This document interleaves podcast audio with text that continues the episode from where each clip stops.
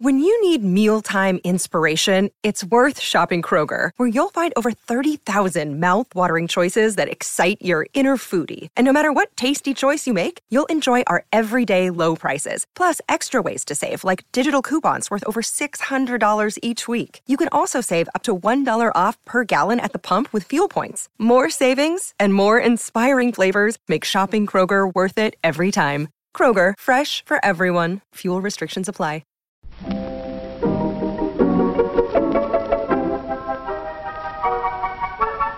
Maybe it's just that you don't know how to use social courtesy. Oh, that's old-fashioned.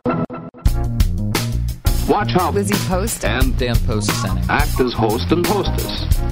They know that courtesy means showing respect, thinking of the other person, real friendliness.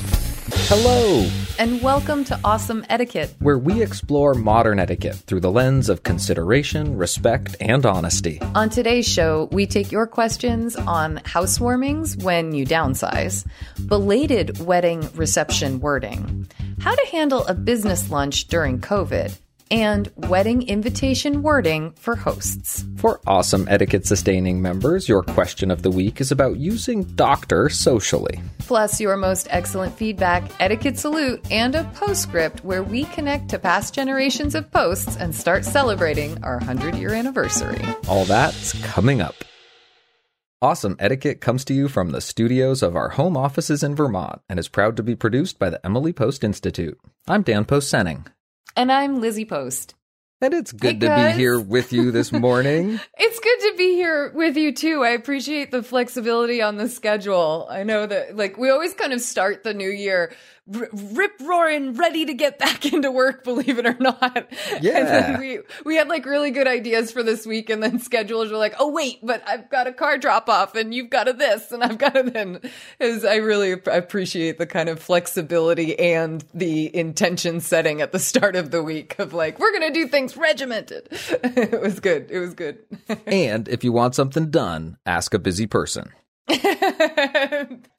Oh, and it does feel busy. I'll say these first couple days of the new year, the work week in the new year have felt like really getting organized, getting things together, you know, filling out our social media for the month and for the year. And then, as you know, because getting ready to accommodate Chris being away for 6 weeks, and you being out on some paternity leave. And so also, that means, oh man, it's prep and script. I think we have something like, I don't even know how many scripts. I'm like, let me look at the list. There's something like a good 10 scripts, I think, that we have to get through between now and the end of the month.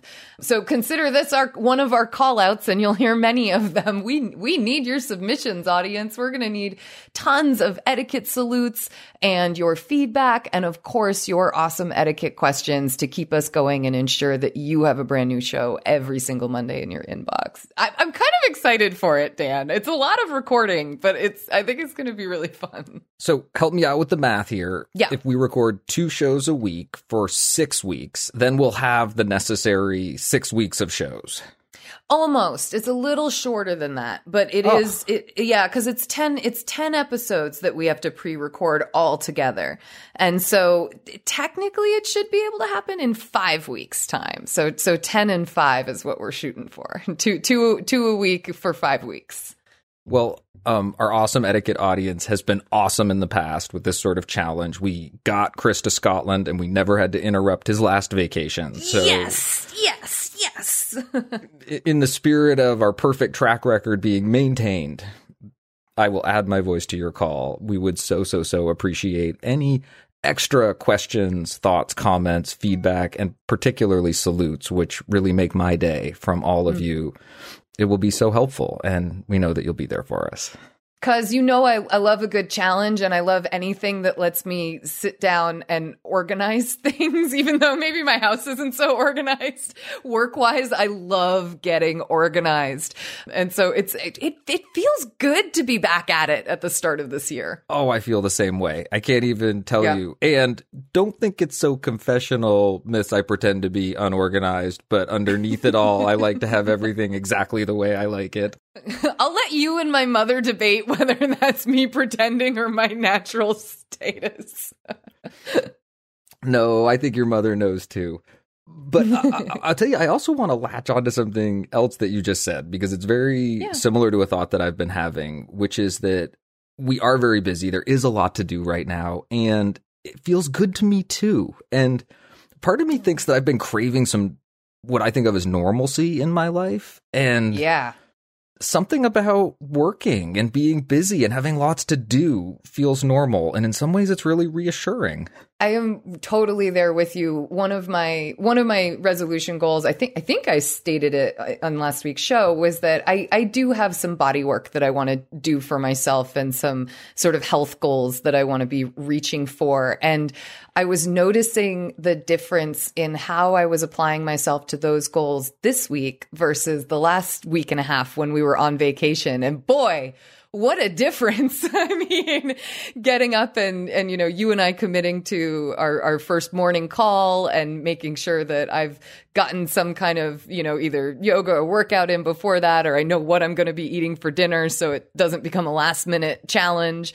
Putting our work framework back into place, I felt like really kind of helped me also organize my personal life. And like you, I'm loving it. I'm loving how it feels to kind of have some boundaries and some guides and things like that. And of course, you know, living single, I'm a much more kind of free operator on the home front. There's a lot more self-motivation, but the work is so inspiring to creating that in my life at home as well. So I've been really appreciating it. You know, there's probably an etiquette theme that we could tease out of this about how a little bit of structure can be really liberating, really freeing in a lot of circumstances.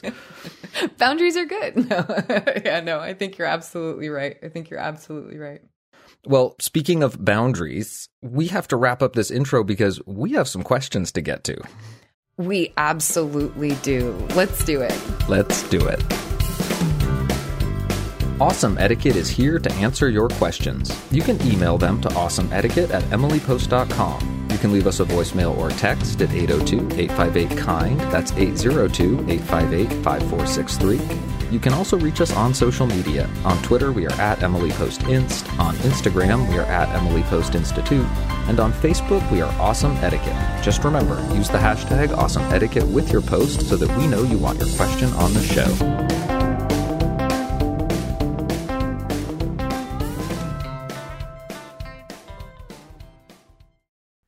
Awesome Etiquette gets support from Storyworth. There are some stories about your mom's life that you truly never get tired of hearing. From hilarious to heartfelt, tear-jerking to plot-twisting, Mom's retelling of the events always brings a bit of joy. Just in time for Mother's Day, we here at Awesome Etiquette found the perfect gift that can capture all of your mom's stories for your family forever. It's called Storyworth. Storyworth helps you preserve precious memories and stories from your mom or a mother figure in your life for years to come. Here's how it works. Each week, Storyworth emails your loved one a thought-provoking question that you get to help pick. What was your first job? Who was your first crush? Storyworth makes the writing process a breeze. All your loved one needs to do is to respond to the email prompt with a story. Long or short, it doesn't matter. I did this with my mom, and it was really, really rewarding. You'll be emailed a copy of your loved one's responses as they're submitted over the course of the year. You'll get to enjoy their retelling of the stories, some you probably already know, or maybe the ones that you're surprised by you haven't heard before. After that year of fun discovery and reminiscing, Storyworth compiles your loved one's stories and photos into a beautiful keepsake hardcover book that you'll be able to share and revisit for generations to come. You can even keep a copy of the book for yourself. Give all the moms in your life a unique, heartfelt gift that you all will cherish for years. Storyworth. Right now, save $10 on your first purchase when you go to storyworth.com/manners.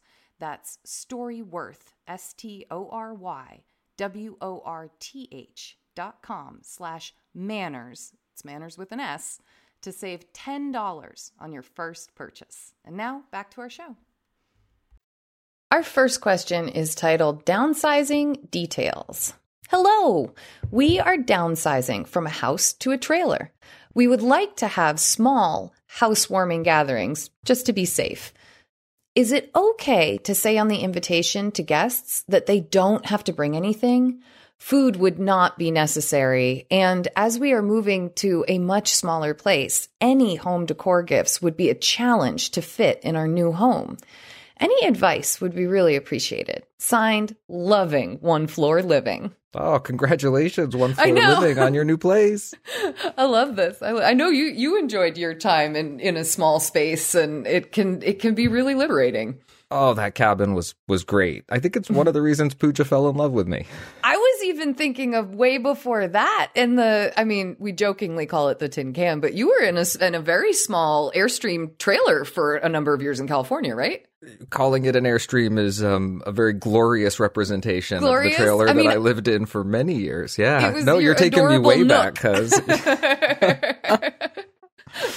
But it can be liberating, but there is this then question of what do you do when people give you things that you don't have the space to store? And that includes even perishables that might go away or, consumables that you're like, the intention is to make them be gone eventually, but you just don't have the cabinet space to be storing or the refrigerator space to be storing these kinds of things. Well, let's start with etiquette essentials. Okay. And for me, the most important thing is before any of the anticipatory communication, I just want to remind myself that if someone does show up with a gift, I'm going to receive it well, that I'm not going to reject anyone in the moment, in person in particular, that you can always find room to thank them for the thought, for the effort, if not for the particular gift itself, even if it's true that you're not going to hold on to it, you're not going to keep it.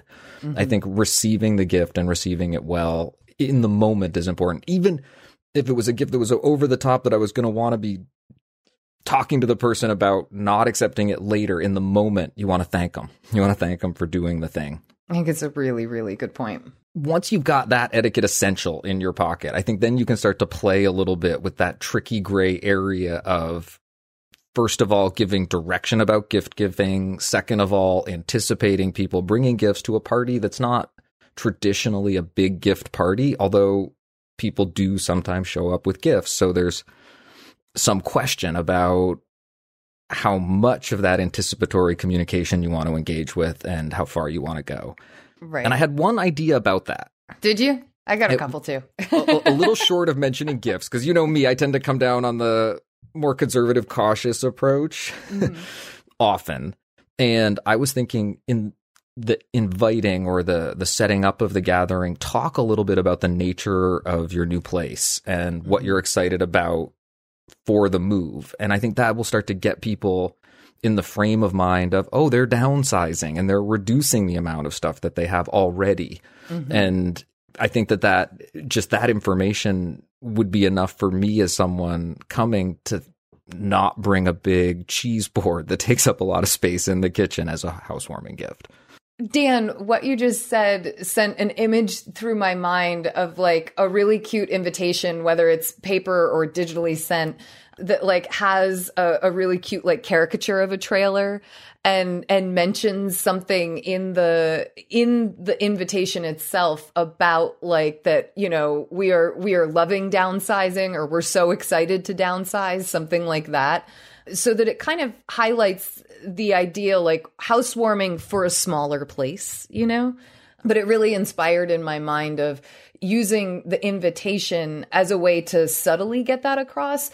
But then I also started thinking about the RSVP. And if you do put an RSVP with a phone number and request a phone call for your RSVP, it might prompt you more to have that opportunity to have the conversation. Mm-hmm. Oh, we're so glad you're going to make it. We are hosting it outside because, while we'll be able to give tours of the trailer, it is a very small space. And so, we're going to want to keep things outside, and we're keeping it, small because the fridge won't be able to handle the leftovers, or we're going to ask guests to take leftovers home, things like that.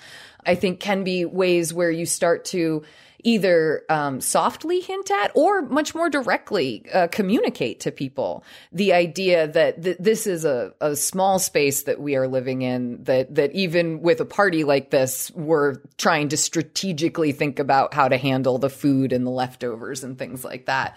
Yeah. And that could, I think, help get some people there.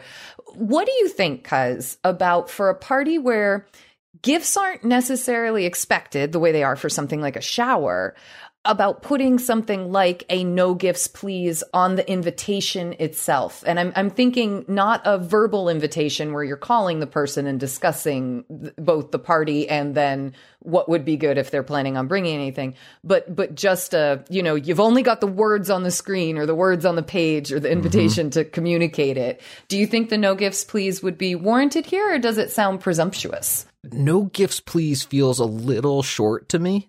Mm-hmm.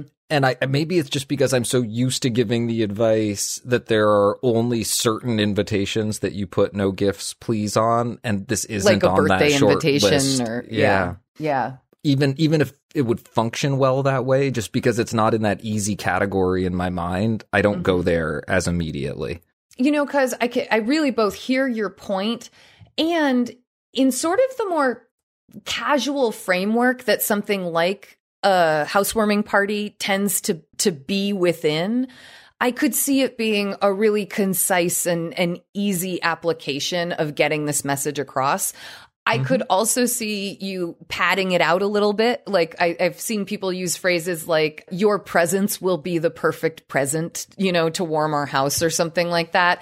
Again, kind of seems like you might be expecting people to bring gifts, but I want to put out there that even though housewarmings aren't something where guests have to or are obliged to bring a gift, that a lot of people do. So it's not terribly gauche to think that people might be bringing gifts and you want to give them some direction on that, but it might be softening it to really emphasizing that their presence is what will warm the house, or even no need to bring anything, we'll have everything all set. Something like that might kind of help people understand the wishes of the hosts in this case. I really like the padded out language. Okay. And to me, that starts to work. It's doing, I think, for me, what you're intending it to do, which is soften the message a little bit.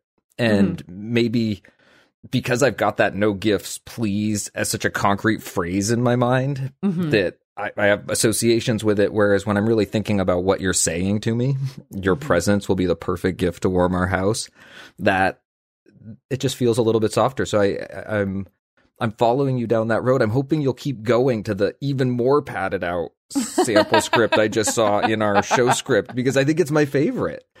So this is one where I would probably like write this on the back of the invitation, or if there was more room, and I would probably handwrite it in so that it feels more like a personal note. But the sample script Dan is referring to was my very long-winded version. Of course, I love it. For guests who are accustomed to bringing gifts or food to a housewarming, we ask that you kindly warm our space with your presence instead. And I think that really does spell out the whole thing. Like it's not a everywhere custom, but for those of you who might feel so inclined, we would prefer this. Like it kind of bounces in that direction. And if they can't help themselves and they show up with a X, Y, or Z, thank you so much for the X, Y, or Z. It's so thoughtful. Absolutely, 100%. Loving One Floor Living. We are so happy for you in your move and loving the downsizing. We certainly hope that your new space is warmed with family, friends, and new neighbors, and that you really enjoy it. The ultimate result is that beautiful homes have been provided at a modest cost to American families. Another day is here, and you're ready for it. What to wear? Check. Breakfast, lunch, and dinner? Check. Planning for what's next and how to save for it? That's where Bank of America can help. For your financial to-dos, Bank of America has experts ready to help get you closer to your goals. Get started at one of our local financial centers or 24/7 in our mobile banking app. Find a location near you at bankofamerica.com/talktous. What would you like the power to do? Mobile banking requires downloading the app and is only available for select devices. Message and data rates may apply. Bank of America N.A., member FDIC. Our next question is about a belated reception invitation. Dear Awesome Etiquette team, my husband and I had to postpone our big wedding plans due to the pandemic, but we were still married on our original date with just our parents and siblings in attendance. We are now getting ready to order invitations to our postponed party for friends and extended family. How do you suggest we word the invitations? Our unsent original invitation said, Mr. and Mrs. Bride's parents cordially invite you to the wedding of their daughter, bride's first name and middle names. 2. Groom's first, middle, and last names, then listed the time and place, etc. I have since taken my husband's last name and changed my maiden name to my middle name. It also seems a little incorrect to call this second, bigger party a wedding, when we will be married for a year by the time the event takes place. Thank you in advance for your help with wording our postponed wedding invitations. Sincerely, Postponed Bride. Postponed Bride, congratulations on the wedding that you were able to hold during a very difficult time and on your nuptials. It's very exciting. And what I'm hearing is that it really does sound like a belated second reception, or what some people just simply call a second reception to a wedding, as opposed to being a full recreation of the ceremony, or as opposed to being the actual ceremony where, you know, legally we are tying the knot. And so I think that you probably want to lean into some of our sample language for a belated reception. And I did go straight to our wedding etiquette book, 6th edition, which is just such a fabulous book. I've heard from a number of couples out there how much they've appreciated it. And earlier this fall, I actually had to dive into it for a little bit. And the opener to that book is just so heartwarming. And when you're feeling overwhelmed about the idea of throwing such a monumental event, that opener really kind of focuses it all back down. I was really, really, really pleased with how that book's turned out and how it's carried through over the years. But the language for a belated reception would sound like this. Mr. and Mrs. Bride's parents request the pleasure of your company at a reception in honor of Mr. and Mrs., and then you can do you and your partner's names together. And so, and obviously, however you choose to state your name is fine. But the idea would be that you're requesting the pleasure of the guest's company at a reception that's honoring. And now we have the married couple, because that's really what's going on. There's a less formal way to do it where you might use first names instead. So Bill and Pat, bride's parents, invite you to celebrate the marriage of John and Eliza, you know, bride and groom. And you wouldn't write bride and groom, just John and Eliza are the bride and groom. But you'd put their joined last name or however their names appear now. And those would be the two different ways that you could do that and have it more clearly communicate what people are being invited to. I have seen some people also put their company at a belated reception in honor of, and that's another way to do it. But it sounds like you know the party you want to throw. You just want to make sure you're getting the right wording on the invitation to throwing it and inviting people to it. That's absolutely what I'm hearing here. And this question took me back to the middle of 2020, Lizzie Post, I started to answer these kinds of questions on a pretty regular basis. Mm-hmm. And we'd been doing it for a few weeks, maybe even a few months. And we really started to key on having clarity about the different components to a wedding day. What are we talking about when we talk about someone getting married? And it's the ceremony and the difference between the way you handle rescheduling receptions, ceremonies, whether they happen independently of each other or together, but really being clear about the party and the celebration versus the actual event of the marrying of a couple, I think is oftentimes a good place to start when you're trying to suss it out and figure out what exactly it is that you're inviting someone to. And I think it's a really natural thing in anyone's mind to think of your wedding day and all of it as the wedding, and particularly the ceremony big party and the reception. Yeah, everybody celebrates and everybody really gets to rejoice about what has happened. And mm-hmm. I think for many people that might feel like the most significant part of it. It's the moment part where you commit to each other. Might for some be the thing, maybe the other thing is, but yeah. I can definitely understand the feeling of that celebrating with family and friends feeling essential and like a really important component. It is, we just have a different name for it. It is. And the other thing to consider too is that there are lots of different ways to handle this. We've seen these types of belated receptions be incredibly casual, almost like little afternoon tea or a backyard barbecue or a punch and cookies type party, really simple and just a chance to get the folks who all live in this part of the country who really couldn't make it for the wedding, a chance to celebrate with the happy couple. And we've also seen people put on something that's basically like their wedding all over again, where, the dresses and the tuxes are worn and vows are exchanged and everything. And so there are different ways to handle it. And I think it does help with the language in the invitation to make it clear what your guest is going to experience. The two pieces of sample language that we gave for this particular reception, where there isn't going to be the ceremony, but there is going to be the party, I think really fit it. But I would make sure if I was doing either something bigger that I might want to make sure that I'm including that. And you would, because you'd say, recreation of ceremony starting at, XYZ time or something like that.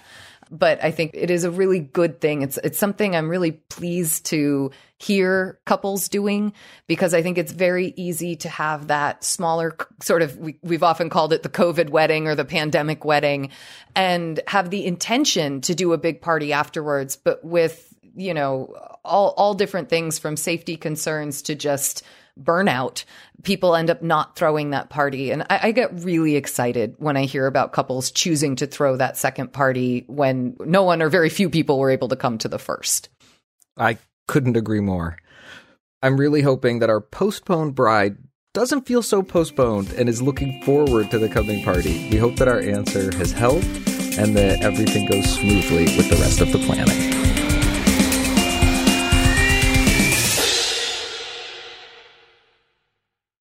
This question is titled COVID Lunch Contact. Good afternoon. I will be graduating in December and have been seriously searching for job prospects since January. Despite all the news about the abundance of jobs available, entry-level positions in my field, bridge engineering, are actually hard to come by, particularly in my region of the country. I was just contacted by the VP of the bridge group of a local company. He heard about me through a colleague, and he would like to meet for lunch to get to know me. Here's my dilemma. With the rate of COVID-19 infections continually increasing, I really don't feel comfortable being in public without a mask. Though I am fully vaccinated, I don't have health insurance or paid time off, so I don't want to take any chances of contracting the virus. Is it rude to attend this lunch but decline to eat? I don't want to come across as ungrateful or rude. I also don't want to pass up an opportunity to meet with someone who could be the only possible job lead I have at this point. Should I just take my chances and remove my mask? Sincerely, Angie M. Angie, thank you so much for the question. And first of all, congratulations on being invited out and having a good lead on a job that might be tough to get. It also sounds like you're doing really good work when people hear about you through a colleague and that word is good enough. That means that your professional reputation is in good shape. So bravo and brava. Now you've got a kind of tricky situation. And whenever I'm faced with a tricky situation, I want to start by asking myself, what is certain here? What are the boundaries and the parameters that I have that I know I have to operate within? And oftentimes that doesn't make resolving the tricky situation any easier, but for me, it helps me face it and really come to terms with what my options are. And Lizzie Post and I say on the show all the time that safety supersedes etiquette, that ultimately our social expectations are in service of relationships, but they also have to function to keep us safe and feeling safe and like we're okay to be out and about doing what we do. So having said that, if you are not comfortable and you have a set of boundaries about where you go, what you participate in, where you wear a mask, then the trick becomes just how you communicate that. And I think that you communicate that clearly and you do it in a way that's unambiguous, where you take responsibility for the choices that you've made. Mm-hmm. When I start to think about how I'm going to tweak that answer or look for a kind or benevolent truth as opposed to a harsh or a brutal truth when I express it, I'm thinking about things like really trying to keep the focus on how much you appreciate them reaching out, how much you appreciate the opportunity, how much you look forward to connecting with this person, how eager you are to find a way that you can do it that works for both of you. And I think that keeping the emphasis on that, on your appreciation, your enthusiasm, your forward thinking qualities is going to make it easier to also say things like, I am comfortable doing this or that, but I'm not so comfortable doing this, because you're already in a position where you've communicated clearly enough positive things that the focus isn't just on the minor, I'm going to call it, inconvenience that accommodating people's preferences around masks sometimes causes. Dan, I know that so many of us over the past 2 years have gotten skilled at, or at least familiar with, these types of conversations where there's a little bit of sort of the COVID safety protocol negotiation that has to happen in order for people to get together. So while I wouldn't lean on it 100% as a, oh, everybody's going to do this with me, I would be comfortable reaching out with something that lets the other person know the ways in which I would be comfortable meeting up. And it might be that I start by just being honest and recognizing that these are still tough times with now Omicron out there. And you'd love to be able to gather in a way that makes you both feel comfortable and safe. And then I would state, you know, I'm happy to meet via Zoom if that works for you, or we could go for a walk or grab a cup of coffee outside. Any of the things that you would be willing to do, I would put up front. And I like then, that. Yeah. And that's kind of like just saying what you're willing to. And I don't want to say that you then turn around and say what you're not willing to do. I think almost we kind of, I don't want to completely omit it, because at some point you might need to say, it doesn't sound like that'll work for me. But if someone really is saying, well, I'd really like to treat you to lunch, and you might have to say, oh, I so appreciate that gesture. It means quite a lot to me. Unfortunately, because of how I'm choosing to manage COVID protocols for myself, I think I'd be comfortable dining out with you if you're comfortable that I choose to keep my mask on and probably am not going to order anything. You know, it's like, I don't want to prevent the other person from doing what they feel comfortable doing, but at the same time, acknowledging that the thing they're suggesting for you might mean mask on the whole time, whereas they might be expecting a mask off and both of you ordering. I think it's kind of nice if someone is offering to treat you to something like a lunch, that you're able to balance the expectation of what that lunch would look like, and then balance it against some of the other options that are available. Like we said, the Zoom call or going for a walk or an outdoor coffee, or maybe an outdoor meal might feel more comfortable.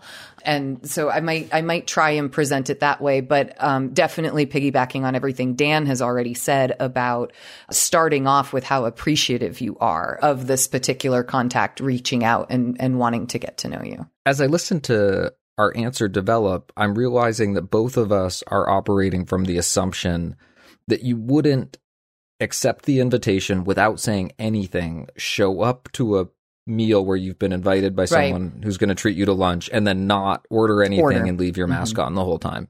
That I think you and I are both in very clear agreement, and that we haven't even allowed for that as a possibility, that the good course of action here is some sort of communication ahead of time, that unfortunately you can't just easily accept this invitation based on your current safety protocols, and that's going to require a little bit of communication ahead of time to either modify what you're saying yes to, or that you would have to say no to the invitation, but that it would probably be pretty awkward to show up without having laid that groundwork at all, and then not eat or take off a mask for an entire meal.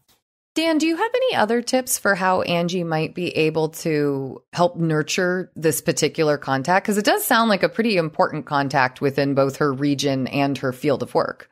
Absolutely. And this is maybe the most important part of a job search. And that's the networking, network. The person who's most likely to hire you next is someone who knows someone you know right now.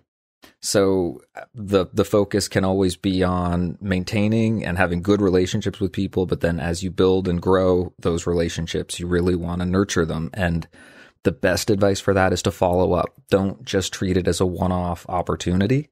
Mm-hmm. In the best possible scenario, this is the beginning of a process of getting to know someone. So be looking forward to writing that thank you note very quickly when you walk out the door, and be thinking about the kinds of follow-ups that you might make with this person, either to continue to develop that relationship, or maybe get other names or contacts, or really start to work on building that network out from this particular meeting. Angie, congratulations once again on your graduation and on making some moves within your field right out the gate. We really hope that you're able to engage this meeting comfortably and confidently, and that it helps get you to the next step. Scientists think that most colds are caused by extremely small microorganisms called viruses. Viruses, and there are many different kinds of them, can be scattered with each particle of saliva and mucus. Our next question is about wedding hosts. Hello, Lizzie and Dan. I've listened to the podcast for so long that I feel like I know you. Many thanks for all the insight you've provided for navigating social interactions over the years. Now I've got a situation that I'm hoping you can help us handle correctly. Our only daughter will be getting married this spring. Yay! She will be having a lovely 75-person wedding, which we are paying for in its entirety. That's fine. She's our only child, and we can afford hosting this event. She is uber organized and preparing to order her invitations. Her father and I are concerned about invitation wording. Is it wrong for us to hold the Mr. and Mrs. Robert Jones invite you to verbiage? We are, after all, hosting this party. I may be jumping the gun on anticipating our daughter and future son-in-law may wish to have some other wording, but would love your input in our heads as we approach this wedding planning step. I guess I'm asking for a sample script. Thank you again for making this a more gracious world. On a very personal note, we moved from Vermont 1 year ago. Listening to you each week is yet another way we can stay connected to our beloved state. I hope you know that your casual references and depictions of some quintessentially Vermont things resonate far and wide. Mother of the bride. Oh, it is always so touching to hear people who've known and appreciated like where you live too, you know? So while I'm sure Vermont is sad to no longer have you all here, I am so glad our podcast can produce a point of contact for you for that. And it's snowy outside. It's like all the lovely things Vermont is in the winter right now. I will second that. We are happy to provide a point of connection to the state that we love too. When it comes to the wording, that classic verbiage about Mr. and Mrs., I think you use the names Robert Jones, request the pleasure of your company or the honor of your presence would be used for like a house of worship at the marriage of. That is very traditional wording, and it might be worthwhile as you go into talking with your daughter about placing the order for those invitations to say that you know there are lots of different ways to or that you recognize there are lots of different ways to word your invitations. And if you and future husband don't have a particular wording, that you as the host of the wedding would love to use this particular wording or this traditional wording, that might be one way to go. I would also be willing to think about the inclusive nature that a lot of people tend to lean to for wedding invitations nowadays. And it is, I want to say that without heavily implying that the language we've just mentioned is not inclusive in some way. The language that we just mentioned is perfectly fine. It is perfectly correct. There is nothing wrong with it.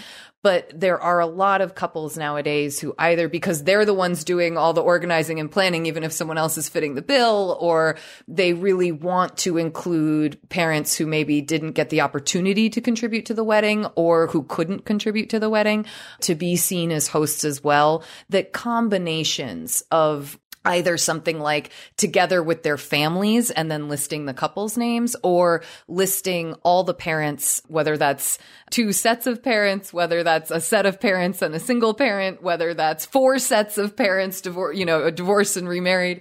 It does strike a really inclusive kind of and to together as a group we're doing this feel to it, which a lot of people lean into nowadays. So I think, one, prepping that your daughter may have that perspective on it is a good thing to just be prepared for, and prepared to maybe hear that that's the direction they'd like to lean in. But I think it's also okay for you to offer your perspective and say, you know, we come from a generation where traditionally, the bride's parents paid for the wedding and they are considered the hosts of the wedding. I think sometimes it gets a little complicated for my generation. What am I? I'm a millennial. You're a Gen X. Because we often feel like we're so a part of the planning of the wedding that we are a host, when technically it's the people who are paying who are hosts. And then there's this wonderful inclusive nature that says really anybody can be a host. They don't have to pay for the wedding. And I think it's kind of a messy little area that I think if you approach it with as much kind of optimism and inclusivity as possible, the better off it generally is. Lizzie Post, you know that I turn to you when it comes to wedding invitation wording questions. And I was thinking about this. I turned to our books. Well, as did I when the big moment came in my life. And even then, I also then turned to Virginia Kaiser, who I needed so much help from. Thank you, Virginia. I see that as one of the great moments in our relationship. I don't think it probably registered with you as being that significant, but it was very important for me. Wedding invitation wording is something that people don't understand. I didn't fully understand how what a point of concern it can be. But then I got to the moment where I was going to be sending out final proofs, and I knew the size of the check that we'd be writing for them. And all of a sudden it mattered a lot. And I understood the calls that we get at the Emily Post Institute, where people want to go through letter by letter what they have on a page with us, just to be sure. Mm-hmm. It would have been such a relief in my life if my bride's parents had approached me with a worded sample language that they preferred, all ready to go. I would have seized that opportunity so fast that your head would have spun. And I love it as a suggestion that if you come in really thinking about sort of the totality of what you would like to see, and as a host, if you're making an offer as part of that suggestion that this is something you'd like to have input on and you'd like to help with, I think that whole approach is one that is likely to get a really good response from your daughter and her future spouse. So from a just very human perspective, I really like that part of the advice. The other thing that I was thinking about was really from a very etiquette-y perspective. Ultimately, every individual, every couple have a lot of autonomy and a lot of choice about how they want to be represented. And if the broader language of the invitation becomes something that there's more discussion about, I think one of the places that you can very comfortably hold a line, and it doesn't need to be like a stand that you make that with great certitude, but I think it's something you can have confidence in, that the end result is that you're going to have complete control over how you and your husband are listed on this invitation, or how you're named on the invitation, if not how you're listed, because that is really a choice that every couple gets to make for themselves. And that I think maybe knowing that and being really secure in that might make it easier to have some of the other discussions about what is communicated with different kinds of wedding invitation wording. Dan, I think that is a really important bottom line to hold, no matter who's on what invitation, is that the host should be listed with their names and titles as they prefer to see them listed. I also think there is a place where I could see if, let's just say, and Mother of the Bride, I am not saying you feel this way, so please, don't worry, not putting words in your mouth.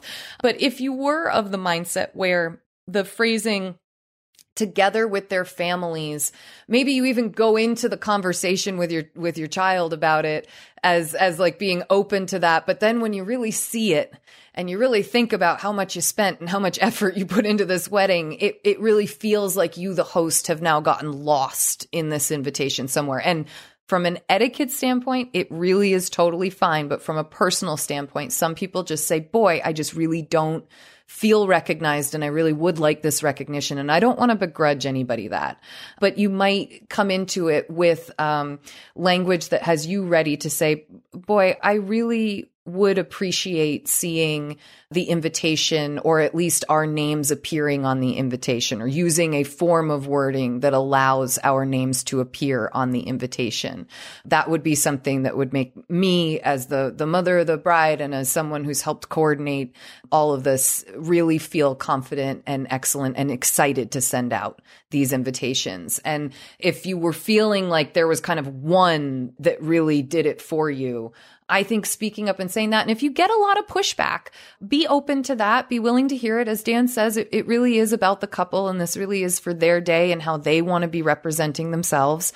And I think it's important if you feel differently about that, if you're really in one space and the couple is really in another, that you do talk that out and kind of find out where each of your desires are coming from. You may be surprised.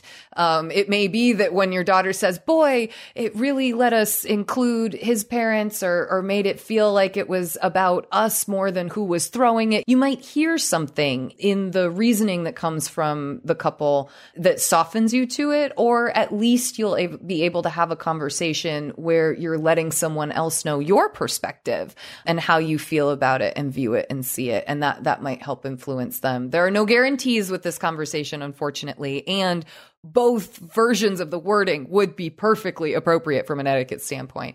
But I think what Mother of the Bride here is really looking for is how to navigate this conversation and to find ways to both talk about what they're used to as well as what the couple is envisioning. So my hope is that Mother of the Bride, that conversation goes really well, and that with our answer, you feel confident about both what you'd like to see and what possibilities are out there. Best of luck with the rest of the planning.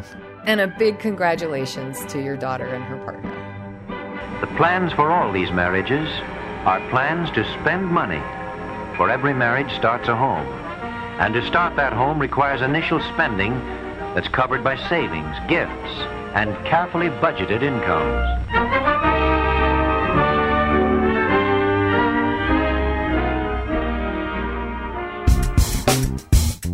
Thank you for your questions. Please send us updates or feedback on our answers to awesomeetiquette@emilypost.com. You can leave a voicemail or text at 802-858-KIND. That's 802-858-5463. You can also find us on social media. On Twitter, we're at EmilyPostInst. On Instagram, we are at Emily Post Institute. And on Facebook, we're Awesome Etiquette. Just use the hashtag Awesome Etiquette with your social media posts so that we know you want your question on the show. And don't forget, we are trying to pre-record for preparation of a paternity leave and a 6-week vacation. Yay, Chris. And so we are really looking for your questions. If you've ever thought, boy, I have a question, I should send it in, now is the time. Give us a call, shoot us an email. We would be so grateful to hear from you.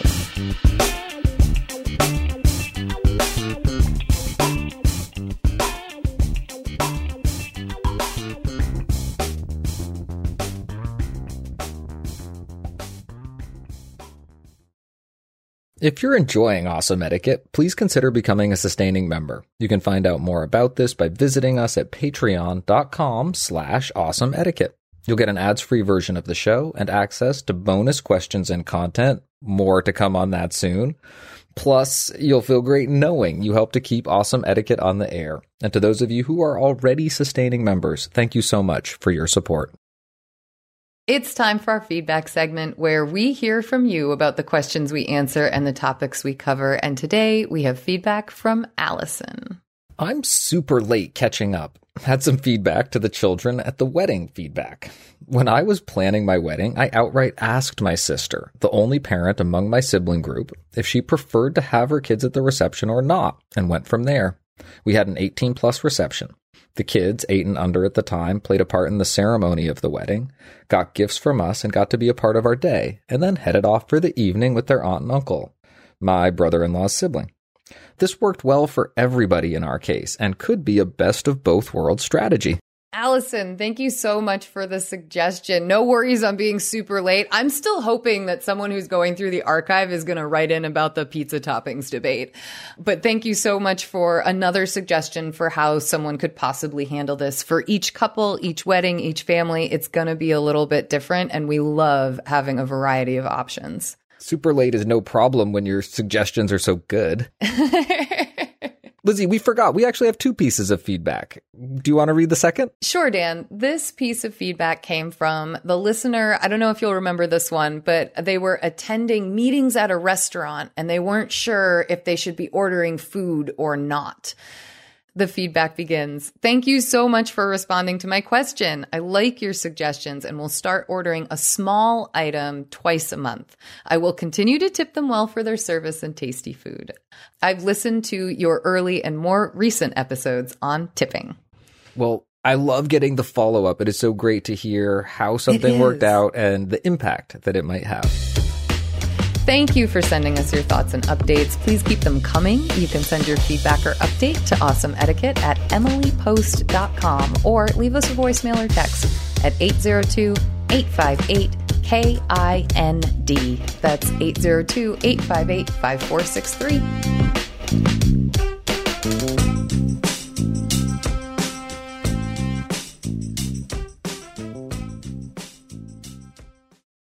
It's time for our Postscript segment where we dive deeper into a topic of etiquette, and today we're going to read from the 1922 replica edition of the original Etiquette, which was published in 1969 and includes a foreword from Elizabeth Post, our grandmother. She talks about manners changing and how often the things we are concerned with stay the same, but the venue or attire look different. Elizabeth begins, although the surroundings have changed, the setting is an airplane instead of a train, or the dinner is a barbecue on the patio rather than served at the dining room table. Our problems of etiquette are not so different today. Soufflés still fall at the wrong moment. Our temporary help may still stack the dishes. We still forget names when we make introductions. Emily Post provided answers to difficult situations that were practical, gracious, and correct for her day. There are many people who resent the changes in manners that have occurred since then. They spend their time moaning about the good old days, which they see through rose-colored glasses.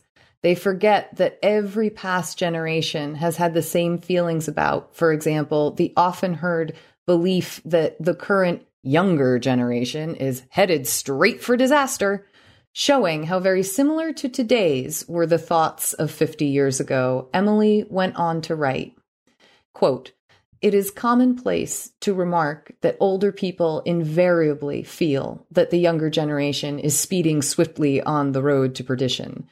But whether the present younger generation is really any nearer to that frightful end than any previous one is a question that we, of the present older generation, are scarcely qualified to answer.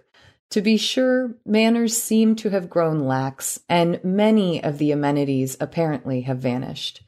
It is difficult to maintain that youth today is so very different from what it has been in other periods of the country's history, especially as the, quote, capriciousness of beauty, the quote, heartlessness and quote, carelessness of youth are charges of a too suspiciously bromidic flavor to carry conviction," end quote. These words could well have been written today. Elizabeth L. Post. Okay, that is so awesome. That is like hearing your grandmother reflecting on your great-great-grandmother and the generational passage. And I think of Mudd, Elizabeth Post, our grandmother who wrote that, as a keeper of tradition in my life. And to hear her talk about the way the traditions that she kept were so different than the traditions that she had inherited and was meant to steward. There's just a delicious story within a story going on here that Lizzie Post, that's just so much fun to hear. Well, I love the it's the repeat that they're both writing the same thing. And you know, in our seminars, we have this version of this conversation too, where every generation sort of looks back nostalgically at either the one it grew up in or the generation that came before it and says, you know, oh boy, those were the good times. And, you know, we're headed straight to demise. And I think it is a constant feeling thing that we have. And it's important to recognize that often when we look back, as Elizabeth says, we're looking through those rose-colored glasses. It's so strange, by the way, calling her Elizabeth. I keep wanting to say Mud, which is the name we called her. But what I love is being Elizabeth's grandchildren, reading her words as she reflects upon the two generations above her, Emily, saying the very same thing. And I really love that. I know that both women actually really respected youth and really respected the sort of promise that youth brings to the world. The potential maybe is a better word that the youth of any version of today brings to the world. And I both like that encouragement that we're not just going to dump on the new, but instead really embrace it and think about how it's going to function and work with the traditions of old. And to me, it was very encouraging, and it made me feel very much like I went for a walk with one of our younger cousins from the 6th generation over the Christmas break. And he was very sweetly asked me, how's the etiquette thing going? You know, that etiquette thing you do. And I just loved thinking about him and Anisha and Aria and my niece and nephew and all the kids in our family, and whether or not they take up this mantle, if they'll have some version of a postscript like this in whatever endeavors they take on, where they're like, our older cousins were doing it when their grandmother was saying the same thing that our great, great, great grandmother was saying. So I do love the generational aspect about it, but it really rings true to me, is that etiquette is and always will be a combination of tradition and looking forward to see what's coming next. And I think our book that's coming out this year really represents that. And I think that the Institute represents that. And that's one of the traditions I'm really excited that we've carried on in this 100-year tradition that we have going. Thank you so much for the reminder to look back, but not too nostalgically, and to look forward, but not too critically, and to enjoy our place wherever it is, and to understand it a little bit better. I certainly feel like I do, having looked back through the generations. Nice find, Lizzie Post. Thank you. But just as important as laws are the rules and usages of courtesy and consideration, which we call good manners. They come naturally where people have a high regard for each other.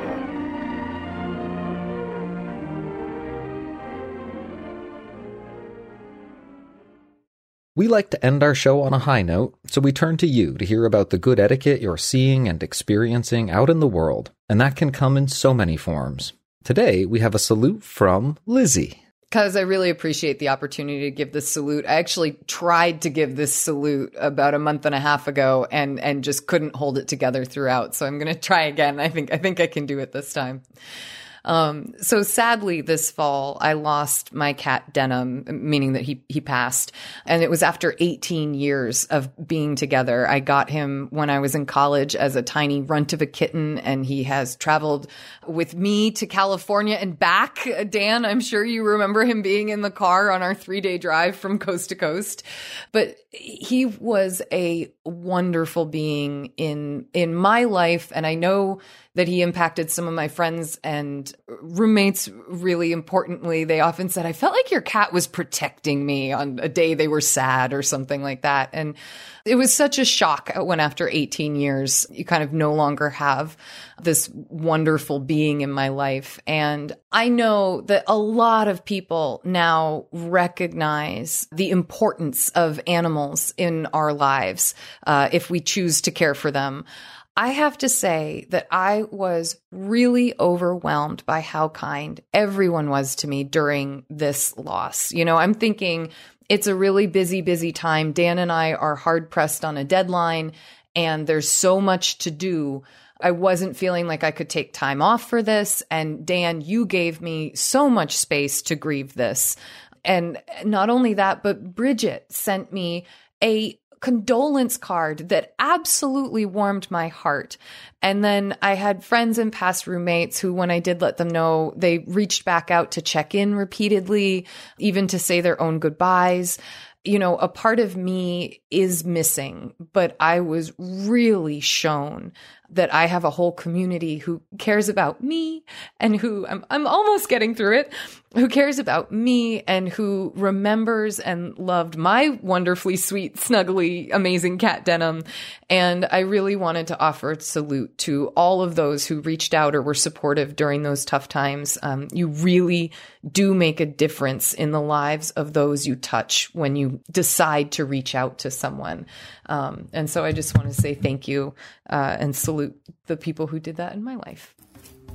Well, you're most welcome, Cuz, and we will certainly miss Denim. Well, thank you, everyone, for listening this week. And thank you to everyone who sent us something and everyone who supports us on Patreon. Please connect with us and share this show however you like to share podcasts with whomever you feel would benefit or be interested in listening to the show. You can send us your next question, feedback, or salute by email to awesomeetiquette@emilypost.com. You can reach us by phone or text at 802-858-KIND. That's 802-858-5463. On Twitter, we are at Emily Post Inst. On Instagram, we are at Emily Post Institute. And on Facebook, we're Awesome Etiquette and the Emily Post Institute. Please consider becoming a sustaining member. It's an excellent way of showing support for the show. You can do this by visiting patreon.com/awesomeetiquette. You can also subscribe to the ads version of our show on Spotify or your favorite podcast app, and please consider leaving us a review there. It helps our show ranking, which helps more people find Awesome Etiquette. Our show is edited by Chris Albertine and assistant produced by Bridget Dowd. Thanks, Chris and Bridget.